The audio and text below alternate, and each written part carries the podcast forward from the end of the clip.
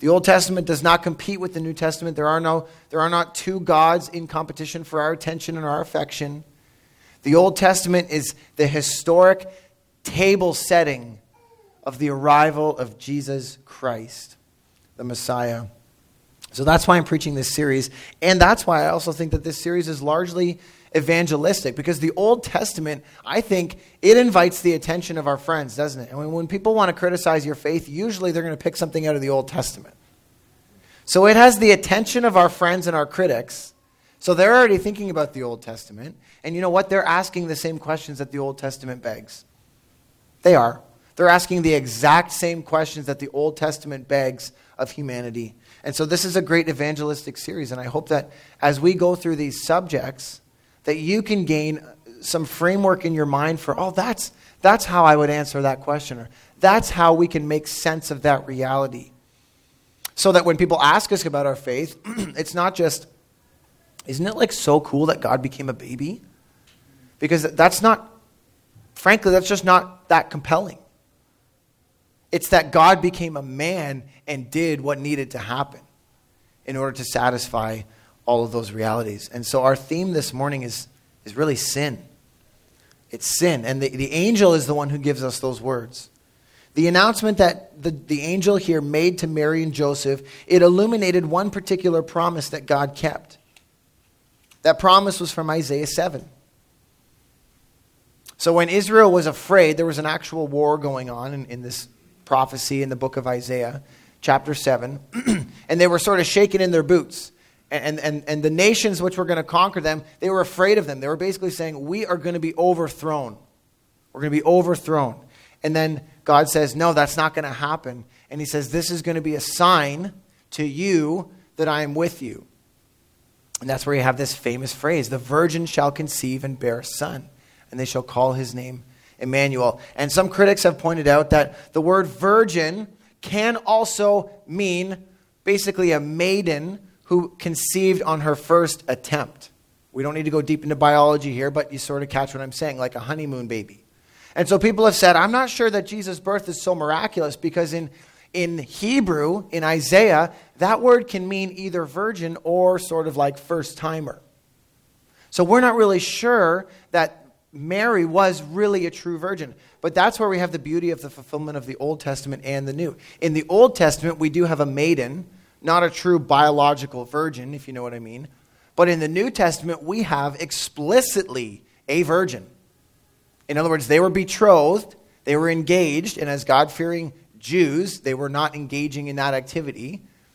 And not only does it say they were betrothed, but it said, and before they came together. The text leaves no mistake that this woman had never known a man. There is no way she could be or should be pregnant. And this was the sign a virgin shall conceive, and she shall bear a son, and they will call his name Emmanuel, which means God with us. Now, this was a promise that Israel was desperate for. Now, in that time when they were afraid of their enemies conquering them, this is how God answered I'm going to send a Messiah. I'm going to send somebody who's going to free you from your captors the angel here actually exposits that passage for us and tells us explicitly what that slave is. Did you catch it there? It's in verse 21. She will bear a son, and you shall call his name Jesus. Why? For he will save his people from their sins.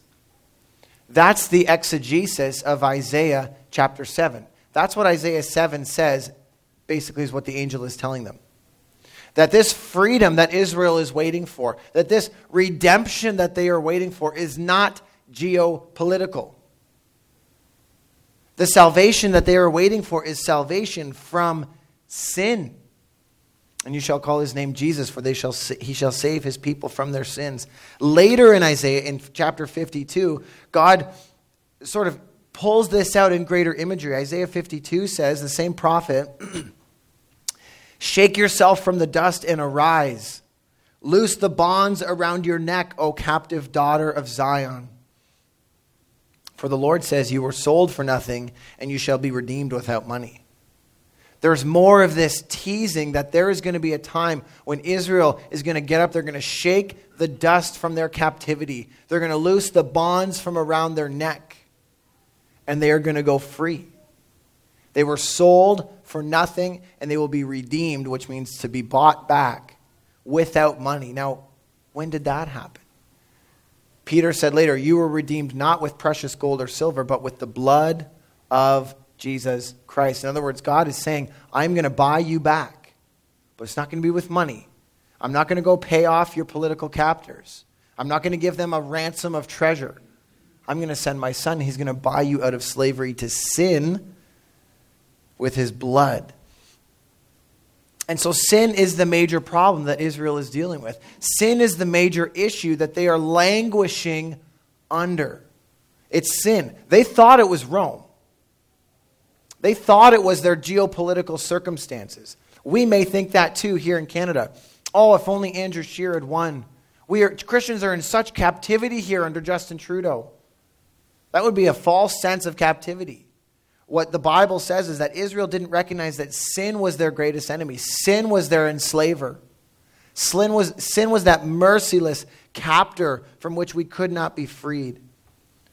and so, friends, I just want to challenge us that too often when we begin speaking about God or Jesus, we start with people's problems.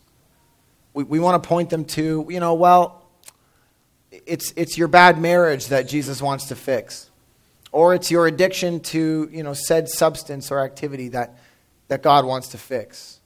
Or it's your financial freedom. God wants to give you financial freedom. We start with people's problems that they, that they experience on the surface of their life. And what the scriptures direct us to is that no, no, no, don't go with those symptoms. Those are symptoms of a greater problem, a greater reality, a deeper root, and that root is sin. That root is not just mistakes that we made, those are symptoms of the fact that we are rooted as human beings in sin. This is why when the angel came to Mary, he said, His name shall be Jesus, for he will save his people from their sin. From their sin. Now, this is where I want you to be in Genesis chapter 3. What do we mean with, when we use the word sin? That word has all been expunged from our public discourse, hasn't it? No one talks about sin. If they do, it's in a mocking sense. Well, what is sin? I mean, when we give the gospel to people, again, you know, we say Jesus died for your sins. Most people will literally give you a blank stare. Do you know that? This is why I want to help you share what the gospel means, what Advent means, because when people say, my sin, what on earth is that? In Genesis chapter 3, we're taken to a scene that you have to see to feel the tragedy of it. God creates a paradise. He puts Adam and Eve in paradise. He gives them all the gifts and intellect that they need to skillfully subdue the garden and cultivate it. He gave them the building blocks of society and said, Now fill the earth and subdue it. He gave them paradise. Genesis chapter 3 gives us that tragic scene where they, they forfeit all of that blessing. They traded it in for something that they thought would be better, which would be that higher knowledge something beyond what God gave them. Satan comes and twists God's word before them, and they, they misplace their trust in God and they believe the words of the serpent. And so they sinned. They broke the one barrier that God said. And you can look at it as a tree. It's like, well, why did God pick one particular tree? That's not the point. The point was God said there is a, there is a line as humanity that you are not designed to cross. That line is that I am God. I handle the knowledge of life and death. You handle being humans. You handle doing your earth thing. You're going to be awesome kings and queens on the earth, he said. But do not come seeking the knowledge of God. Do not try to be me, for it will kill you. And Adam and Eve said, I don't really believe him. And so they sin and they take that fruit and they say, We want the knowledge that God has. We want to be gods for ourselves. And that's what Satan said. He twisted and he said, God knows that you will be like him when you eat. God doesn't want any rivalry, so you need to take that fruit. You need to say, I'm going to be like a God, I'm going to compete. The lie about that was we were not designed to be God. God does not share his glory with anyone. There can only be one God. And so, for our good, he sets a boundary that we cross. And then the whole Genesis chapter 3 tells the story of what happens to Adam and Eve. suddenly they recognize that they were naked. So they went and they sewed fig leaves together to make themselves clothing. They had shame for the first time in their lives. Then they went and hid from God. For the first time in their lives, they had to hide from God rather than to freely enjoy Him. Then God pronounces a curse over their work. Then God banishes them from the garden. I mean, things fall apart so fast. Friends, this is what we call the birth of sin. This is what we call the fall. We fell from perfection in God into a sinful state. We're taught in the scriptures that basically in Adam, we have all inherited that same impulse to be our own gods. This is why every human being needs to understand the gospel and what Advent is. And so this curse is placed by God upon our first parents, Adam and Eve. A curse. And this is why the question is begged who will reverse this curse?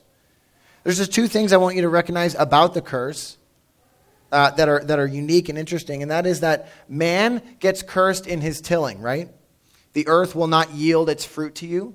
In other words, you're going to have to sweat and bleed to get out of the earth that I designed you to get out of. So we recognize that work was part of perfection before Adam and Eve fell. Work was a good thing. And then God said, once you fell into sin, now it's going to be a pain.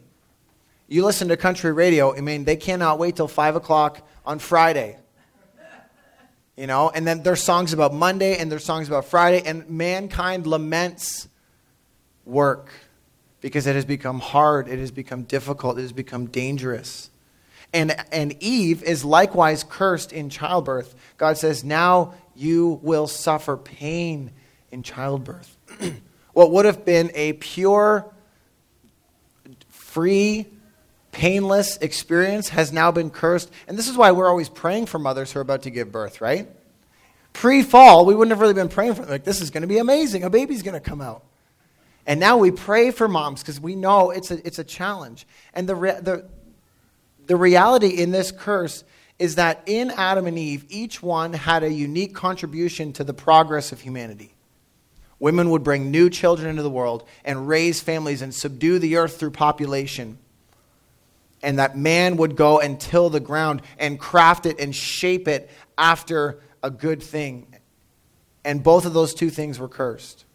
So, men and women, our ability to fill the earth and subdue it through childbirth and through craft and vocation have both been cursed. And so, basically, the progress of humankind has been cursed by the presence of sin.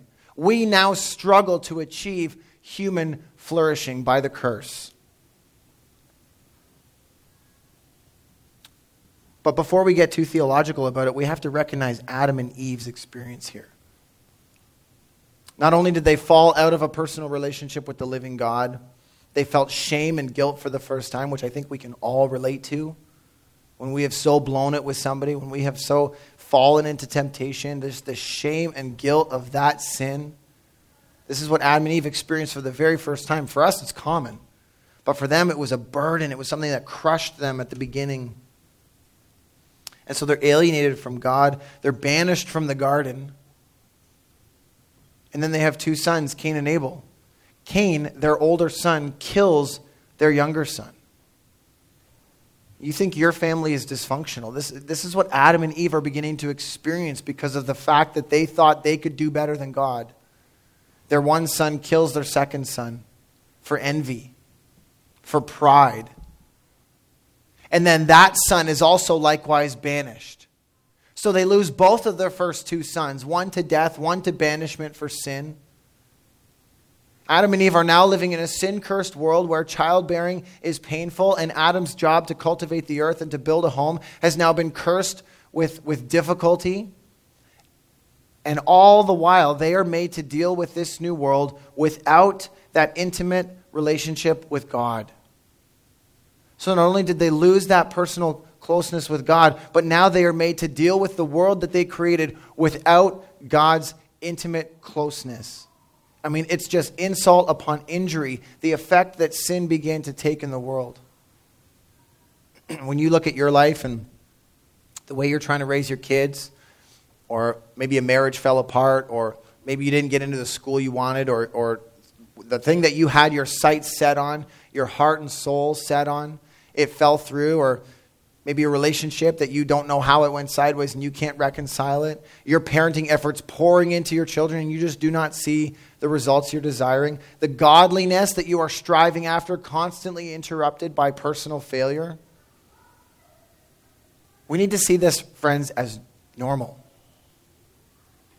So often, and, I, and I've been praying this myself, so often I want to rail against God when things are, are, are difficult.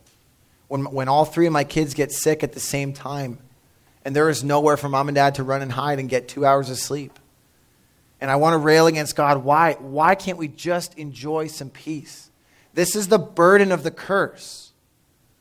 The curse has distorted and, and, and altered our experience as human beings. We are the designers of our own environments. In our parents, we brought sin into the world, and in us, even through us, sin still causes pain. Sin separates, it kills, and it corrupts. And the reason is because sin has infected and corrupted every part of who you are. That is, your motives, your will, your desires, your intentions have all drowned in the sea of the curse.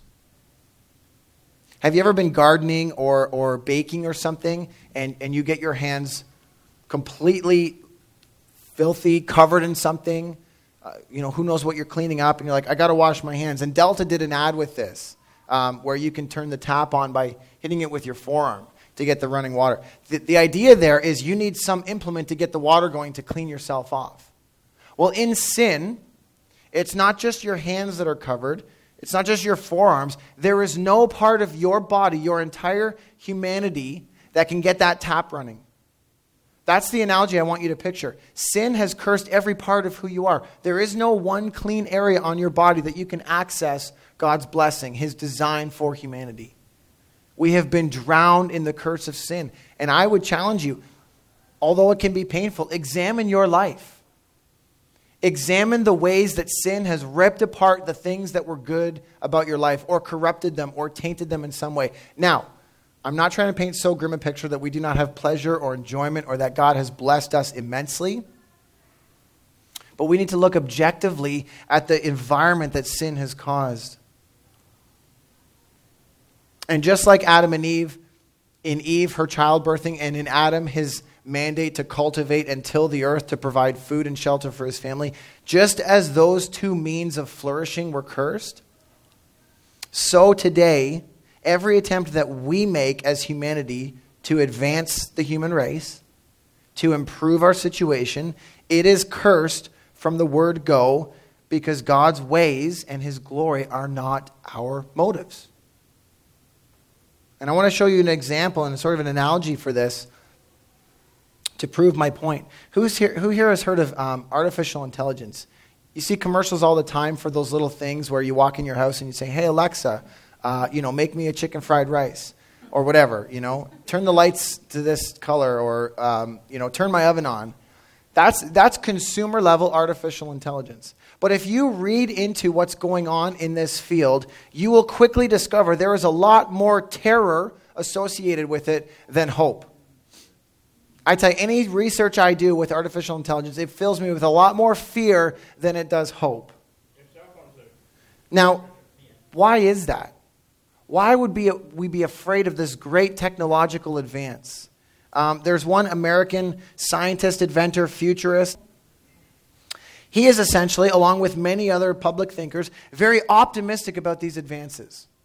Here's what he said Within a few decades, machine intelligence will, su- will surpass human intelligence, leading to the singularity. Look it up if you don't know what that is. Technological advance so rapid and profound that it represents a rupture in the fabric of human history. the implications include the merger of biological and non biological intelligence, immortal, software based humans ultra high levels of intelligence that expand outward into the universe at the speed of light. Does that sound like a little bit of hyperbole, a little bit of optimism about what mankind can achieve? My friends, this is Babel. This is the Tower of Babel happening in the 21st century. Man planting his feet and saying, We will make a name for ourselves. Listen to him. ultra high levels of intelligence that expand outward into the universe at the speed of light. Talk about man saying, We will make a name for ourselves. The knowledge of the glory of man will cover the cosmos at the speed of light within a few decades, Kurzweil says. He was also asked whether or not God exists. And this was his answer I would say, not yet. In other words, God will be the fabrication of mankind's intelligence. When we reach this point, we will be God. We will be God. This is man reaching for freedom from God, yet locking himself in a cage of futility and death.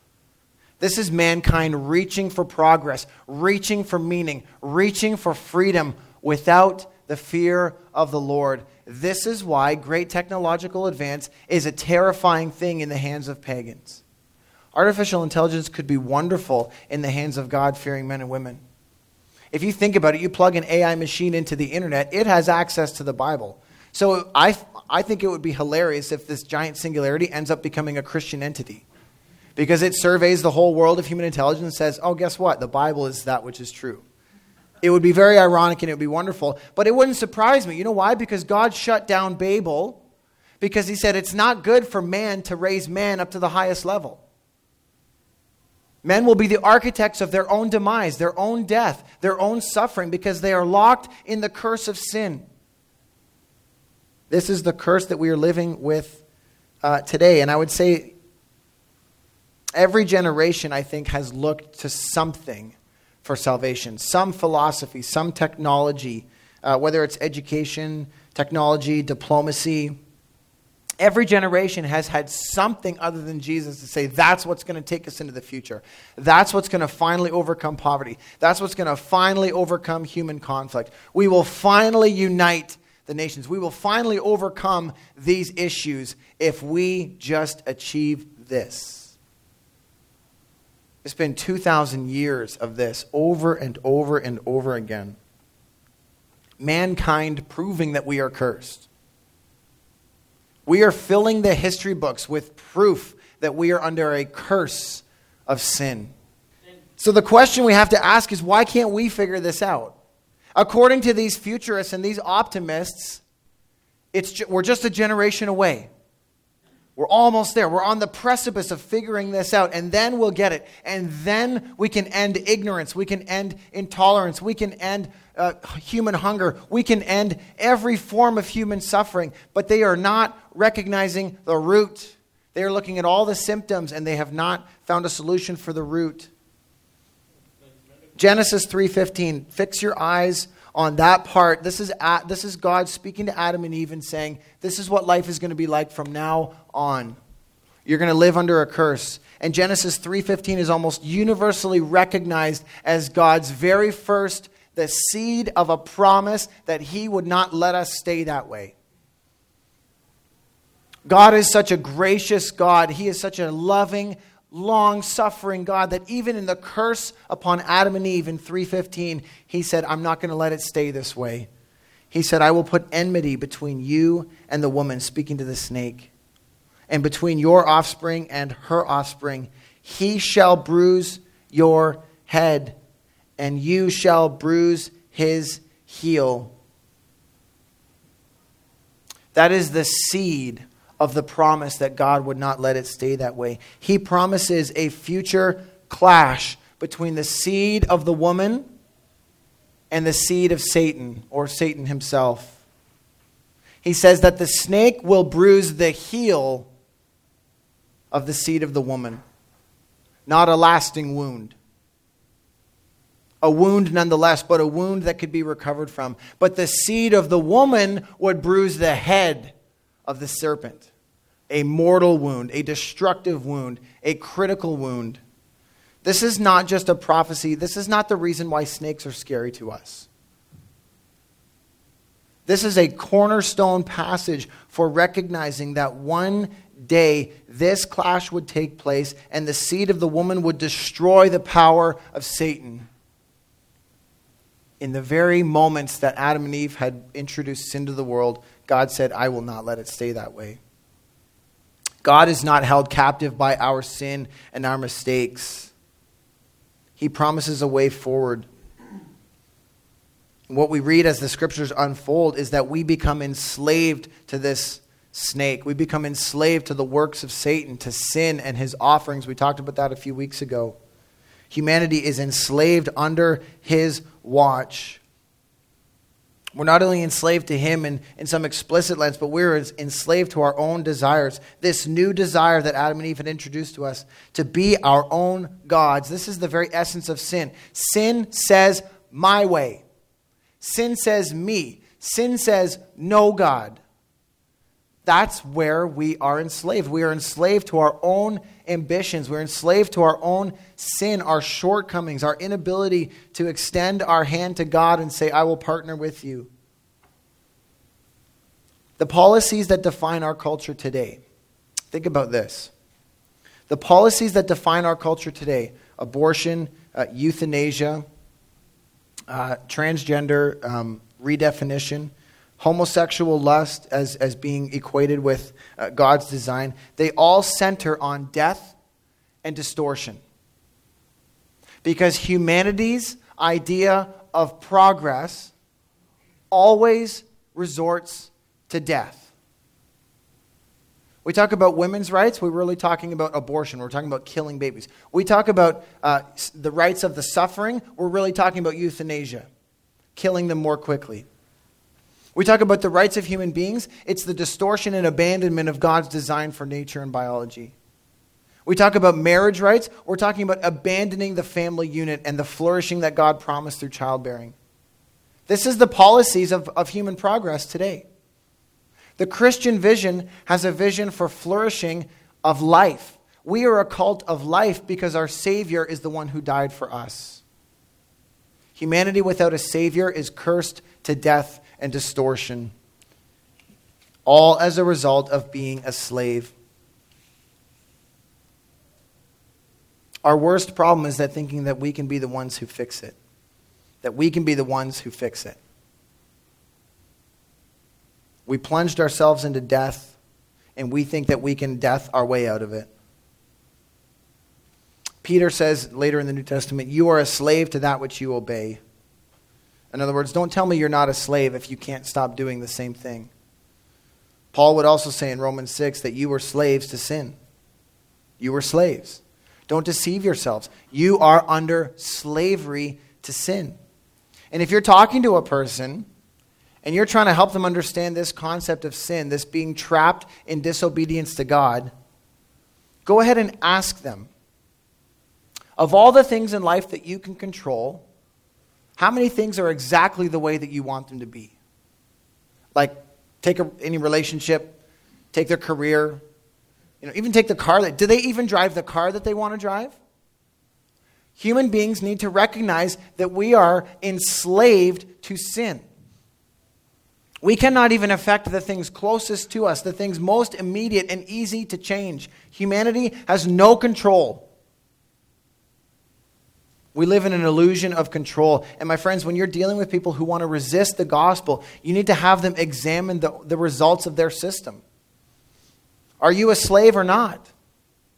Because all of us are. The only way you can become a Christian is to recognize that you are first enslaved and you need a redeemer.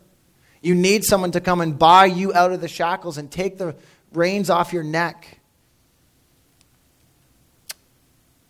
what we need to recognize is that Advent answers the question why can't you do it yourself? There's a great weight loss um, ad out there that says, if you could do it yourself, you would have done it already. I mean, if that doesn't motivate you to sign up for a gym, right? Basically, this is what humanity needs to recognize. If you could fix your problems, if you could end human suffering, why haven't you done it already? Because there's a problem that we don't have the tools to address. Our problems are not our circumstances. It's not a lack of AI. It's not a lack of education. It's a sin nature that we inherited. Now let's talk about Jesus. This is humanity existing in the utter glooms of darkness, uh, darkness, Isaiah 9 says that the people dwelled in gloomy darkness before they saw a great light. God, way back in Genesis chapter 3, said, I will put enmity between the snake and the seed of the woman. I will send someone to crush the work of Satan, to free his people from their sin. This is what the angel said to Joseph. You will call his name Jesus because he will free his people from their sin. The worst thing, the one thing that humanity could never, ever, ever fix. God said, I will fix it. And God made it unmistakable. He sent a sign that could not be forged by technology, it could not be imitated through magic, it could not be confused circumstantially. He said, This is how you'll know. She'll be a virgin and she'll be pregnant. Even the thickest people in the room can figure out that something's odd about that. God has done something here. This is the child. This is the one that God promised in Genesis chapter 3. This is who we've been waiting for. And he's not just here to overthrow the Romans. That would make Genesis chapter 3 false, right? It's not Rome that we need freedom from. Genesis chapter 3 said, He will crush the head of the snake. That is Satan. God will destroy the works of our slave driver, of our captive.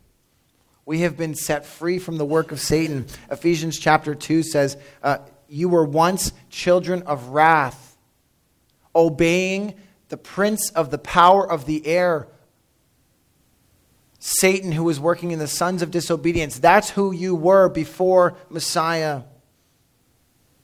Satan was crushed by our Redeemer.